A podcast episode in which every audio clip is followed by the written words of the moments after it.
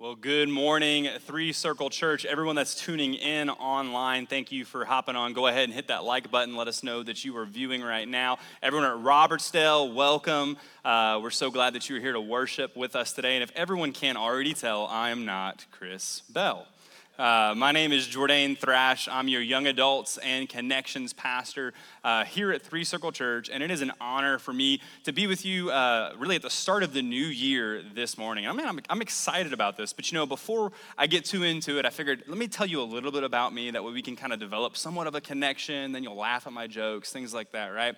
Uh, so I'm originally from New Orleans. I moved to the Mobile area about 10 years ago. Uh, I came here to go to the University of Mobile, which I actually teach at now. I'm one of their adjunct instructors for the Center for Christian Calling. And while I was at UM, two amazing things happened. The first thing that happened was I got plugged in here at Three Circle Church. Uh, and I absolutely love it. I've been on staff here at Three Circle Church for seven years now. Uh, for the first five of those years, I was the uh, Daphne student pastor, and now I'm kind of global. I'm everywhere, uh, and so that's been a ton of fun. But you know, the best thing, the most important thing that happened while I was at the University of Mobile is I met my wife, Angel.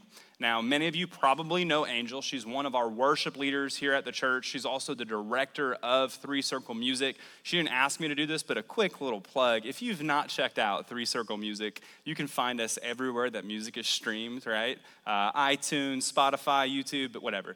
Uh, so, you know, that's who she is. And here's a cute picture of us. You guys can actually kind of check us out, see what we're about. There we are. Um, we actually have a new addition to our family as well. Her name is Rowan. She's three months old. Uh, and then there's Echo. That's our Belgian Malinois. So we've been married for about five years now. Uh, and really, she's the real reason I have a job here. Uh, they, they hired her and we told them that we were a package deal and they fell for it right? And so i've been happy to, to just be here with her ever since. Um, but besides that we got to get to teaching. We don't have a ton of time this morning and man it's a big morning. Like it's the start of the new year. Like that's a lot of responsibility. Pastor chris actually made sure i knew that that was a, a little bit of a responsibility. He pulled me aside after the christmas gathering. He's like hey bud you know, uh, with that amazing, you know, country accent he's got. He's like the, the anyway, so he, he, he throws out, hey, bud, come here real quick. He's like, hey, we did a great job we did a great job setting Christmas up. And I'm like, yeah, you know, it was awesome. He goes, and now you're going to be setting us up in the new year. You're going to set the trajectory for 2023 here at Three Circle Church. I said, yes, sir. He goes, don't mess that up. And I said, okay, yeah, of course not. And I, I walked off, you know, thinking to myself, goodness gracious, why did he have to say that, right? Uh, so with that in mind, if, if this morning's okay, shoot him an email, you know, Chris at Three Circle Church, let him know the trajectory is fine. If you have, if you have, not negative, but if you have some feedback, you can still email him just to be be fair, just know that that email address, Chris, is spelled J O U R D A I N at threecirclechurch.com. Um, so, besides all of that, you know, 2022 is over. We were excited to be here, and 2022 was a wild year, right? Like, there's some crazy stuff that happened. China, Russia, North Korea created their own Legion of Doom. Uh, so, that's a little scary, right? Uh, someone got too fresh with the Fresh Prince at the beginning of the year and got slapped on national TV. Uh, that was that was good. Um, let's see, what, what else is happening? Oh, COVID. COVID came back with Omicron, which sounds like one of the bad guys from Transformers. That hit our family really hard, actually. Angela and I got really sick from that one. Uh, the economy, the economy, you know, that, that's been going great, right? Get this, you can now feed a family of two for the price of a family of four, right? Uh, that's the sale you really want uh, this time of year. So it's, it's been a wild year. And I'm not trying to be pessimistic, okay? Like there were good things that happened. I mean, I had a daughter this year, and with the exception of 2 a.m. when she she's screaming, she's great, right? So good stuff happened. But if we were honest, like if we look at the last three years since 2020, it's like someone turned the difficulty knob up one and just kind of stood back and was like, let's see what happens.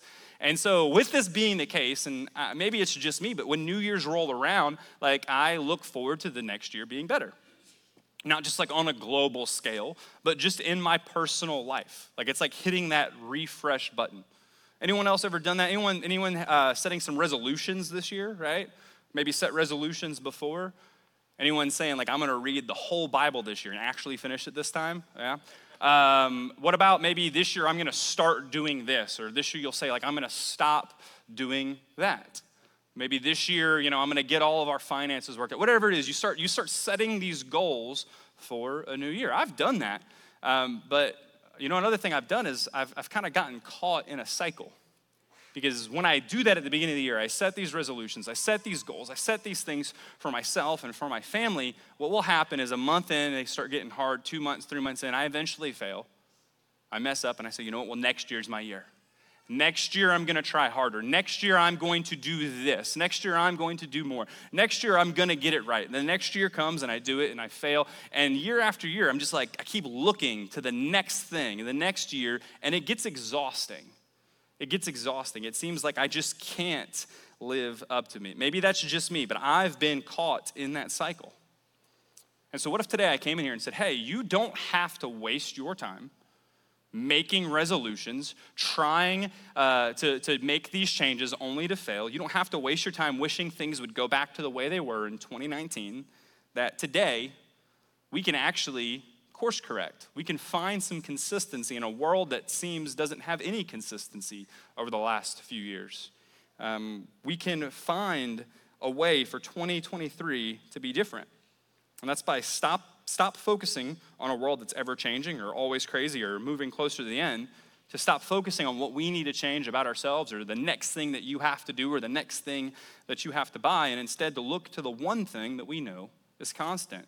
So to put our hope in the one thing that we know won't fail us or let us down. Now, you're at a church on uh, New Year's Day, so I probably imagine you know where I'm going with this. But instead of grabbing a hold of the cliche sayings like New Year, New Me, grab a hold of the fact that yes, we are in a new year, but we have the same Jesus.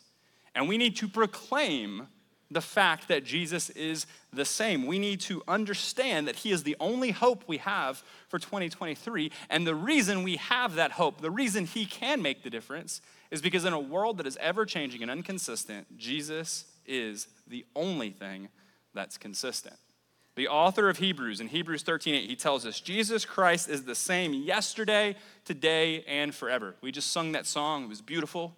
That's one of those pocket verses. You, you throw it out. You may not really know what it means. You don't know the context, but it sounds good. It helps you through rough times. But if we're going to preach about it today, we do need to apply some context to this verse.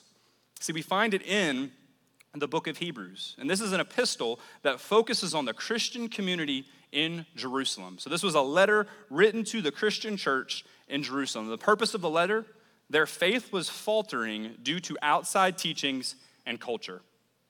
That while at one point this church had grabbed a hold of, had proclaimed the gospel, right, that Jesus was Lord and Savior, they were starting to lose their focus. Why? Well, because the culture they lived in stood completely opposed to the truth of the gospel. Jerusalem was a Jewish culture. They did not believe that Jesus was the Messiah. They did not believe that Jesus was the Savior. In fact, the, the culture that they lived in lived under the pressure of a law that could not perfectly be followed. That no matter what the Jewish community could do, they could not meet the law. They would always fall short, no matter how hard they tried and how hard they worked at it. At the end of the year, when they couldn't get it right, they would make a sacrifice and then they would say, Next year is going to be the year. Next year we'll get it right. And while the church knew that Jesus died for their sin, that Jesus had fulfilled the law, they began to falter in their faith because they started setting their eyes on the culture. And you're thinking, why would the church do that? Why would the church want to do the extra work? Well, because the culture was enticing. It was enticing because it invited them to be a part of their own salvation. They could still believe in God. They can still be as religious as they wanted to be, but now they were the masters of their own faith. They were the ones that were in charge of making the corrections. They were the ones in charge of setting the routines, providing the solutions for their own sins. And when they couldn't get it right, because there's no way they were going to, at the end of the year, they would just ask for forgiveness. They would set a new resolution on how they were going to do it better, and then they would try again the next year. Now, let's be honest, that that to me that, that sounds a little familiar right? That while this book was written to a church 2000 years ago while the prevailing culture is different today it seems like we may get caught up in that same problem that we find ourselves believing in the gospel but then we want to see how we can still be a part of the solution what can we still do to make it right? And then we exhaust ourselves when we can't live up to it, setting new goals and telling ourselves that it's gonna be better next year. We look to the culture for answers, for hopes, for purpose. Maybe if I start doing this, maybe if I refinance my home, maybe if I invest here, maybe if I stop losing that, maybe if I lose 15, whatever it is, we look to the culture, we look to other things for hope, thinking if I can do this, things will be better.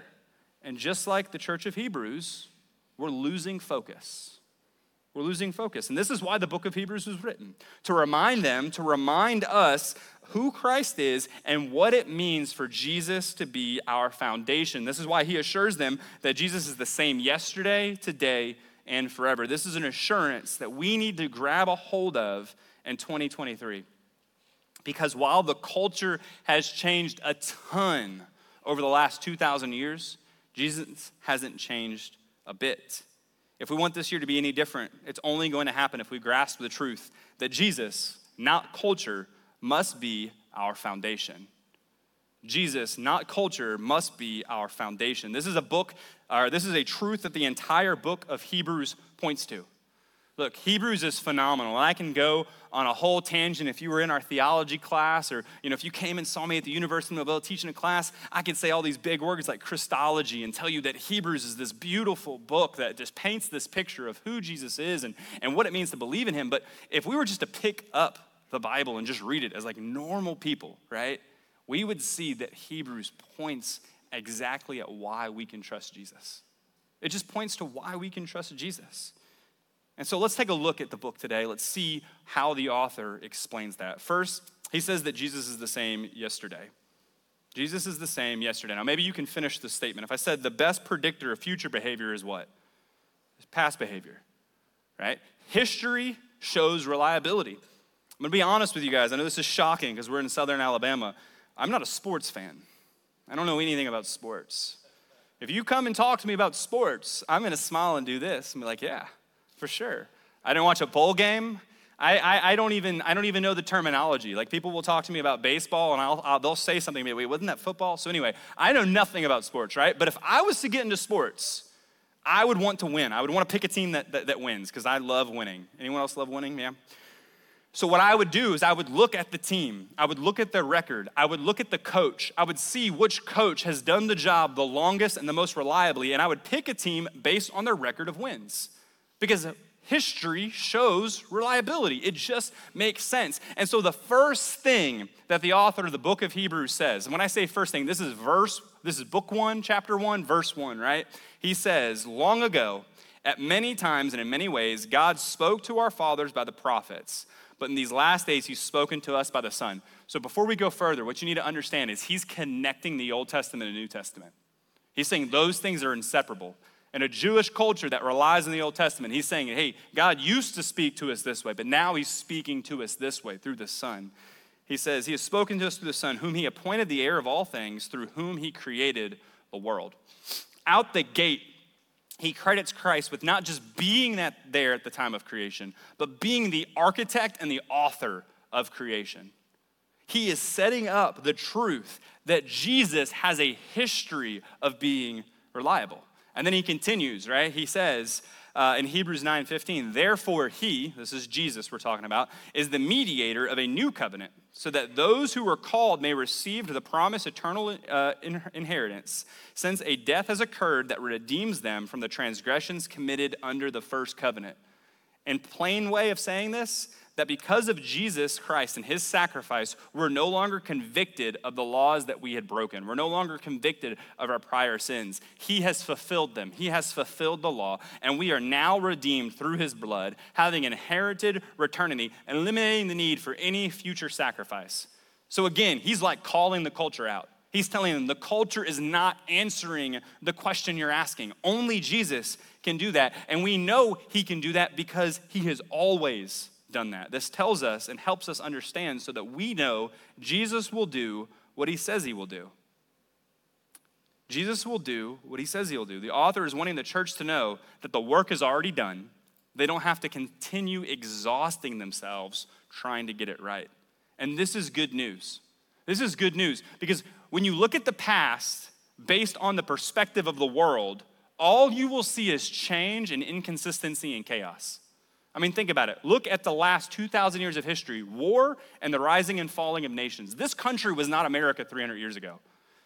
500 years before that, it wasn't England, right? If you look at the past, all you will see is inconsistency if you look at it through the perspective of the world. But if you look at the past through the perspective of Jesus, you will see that you have a Savior who was there when time began, who loved you then, who loves you now, and died for that love. That is good news. That is assurance that he's going to be who he says he is. Next, the author assures us that Jesus is the same today. Jesus is the same today. Why is that important to us? Well, we need to know that he is who he says he is. We need to know that we can look at the past and see who he was, but we need to know that now, today, he's that same individual, right? That the Jesus of Scripture of 2,000 years ago is still the same today. And this is what the author tells us in Hebrews 4 14 and 16. Since then, we have a great high priest who has passed through the heavens, Jesus, the Son of God. Again, he's just hitting on this, right? He wants us to know who Jesus is. Let us hold fast our confession. Let's remember what we proclaimed. Let's remember that we accepted him as Savior. For we do not have a high priest who is unable to sympathize with our weakness, but one who in every aspect has been tempted as we are, yet without sin. Let us then, with confidence, draw near to the throne of grace that we may receive mercy and find grace to help in time of need. What we see here is that Jesus' character hasn't changed because even though this is after the, uh, the crucifixion and the resurrection and the ascension, even though this is after it, he is saying that Jesus is still acting as high priest today, that he is still the person who is mediating between us and God, and that we can go to him because he can sympathize with what we've gone through. This means that the Jesus you see in the Gospels, who cleansed the leopard, who stilled the storms, who fed the hungry, who spoke forgiveness over sinners, who literally rose the dead, is the same Lord and Savior that you serve right now. He has not changed, He is no different.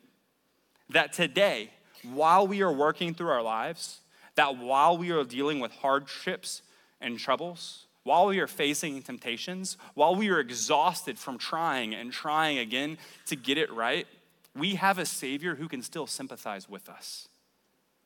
This is a reminder that we don't need to try harder next time, that instead we can just bring our troubles to the feet of Jesus. We can trust knowing that Jesus meets us right where we are. He sees the struggles, He sees the hurt, he sees the weakness, He sees the effort that you're putting into it, and He's there for it. And we can have comfort in knowing that our Savior is alive and active today, that He is for us. That the problems you're dealing with today, He cares about them now, and you can lay them at His feet now. Finally, we see that Jesus is the same forever. Now, this gives us hope for a future, that He is ultimately in control and that we do not have to fear it. As believers, our future is immovable. It's immovable. It cannot be shaken. That's what the author tells us in Hebrews 12, 28 and 29. Therefore, let us be grateful for receiving a kingdom that cannot be shaken. And thus, let us offer God acceptable worship with reverence and awe, for God is a consuming fire. Y'all, if the last few years have taught us anything, it's that everything that we can put our hope in will fail. You want to put your hope in the economy? It'll fail. You want to put your hope in politics? It'll let you down. You want to put your hope in your job? There's probably not going to be security there. You want to put your hope in your own mobility, your own ability to just travel? Guys, the last few years have showed us through turmoil across the entire globe how easily these things can fall apart. But we learn when we look to Jesus, putting our hope in Him, we're looking at a kingdom that cannot be shaken a kingdom that cannot fail, that will always be there. We need to grab a hold of the fact that if we focus on Jesus and the kingdom of God, we have a kingdom that cannot be shaken. In the midst of everything changing around us, we stand in a confident, firm foundation that is Jesus. An unwavering and unchanging, He stays the same. So, what does this mean for the church of Jerusalem? What does this mean for us today? January 1, 2023?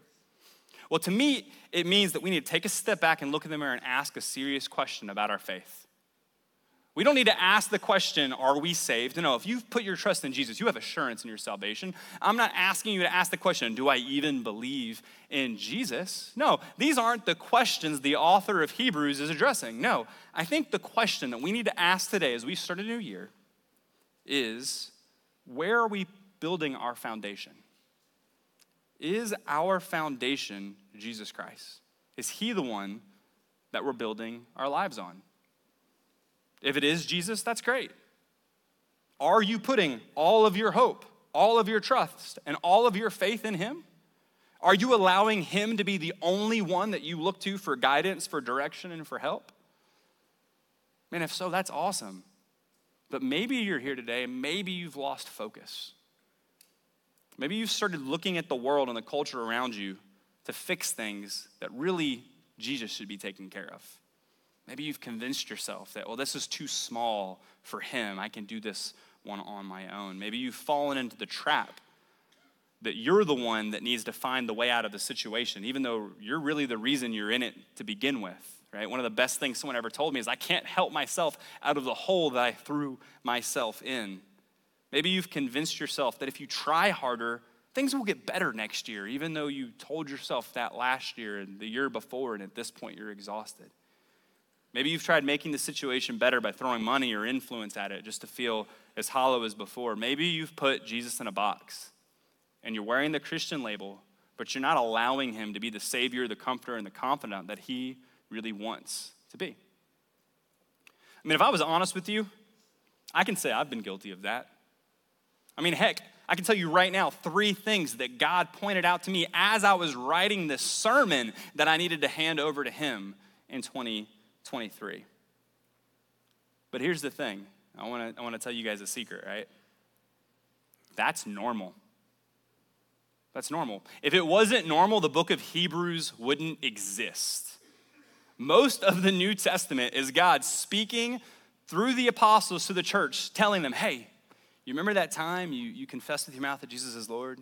Remember when you said that you know you wanted to follow him, that you were gonna live your life for him? Well, you're kind of messing that up right now. You've made a few mistakes, so maybe we can correct it. That's most of the New Testament. And so today, if you're sitting here and you're thinking, you know what, Pastor Jordan, I might have lost focus, take heart. That simply means you're human. And if Jesus is the same yesterday, today, and forever, then that means that you have a loving and caring God who will give you grace and mercy, who is ready for you to come home. That is what is being offered to the church of Jerusalem. And that's what is being offered to us to refocus and to change our perspective to Jesus. So, the final question here how do we respond?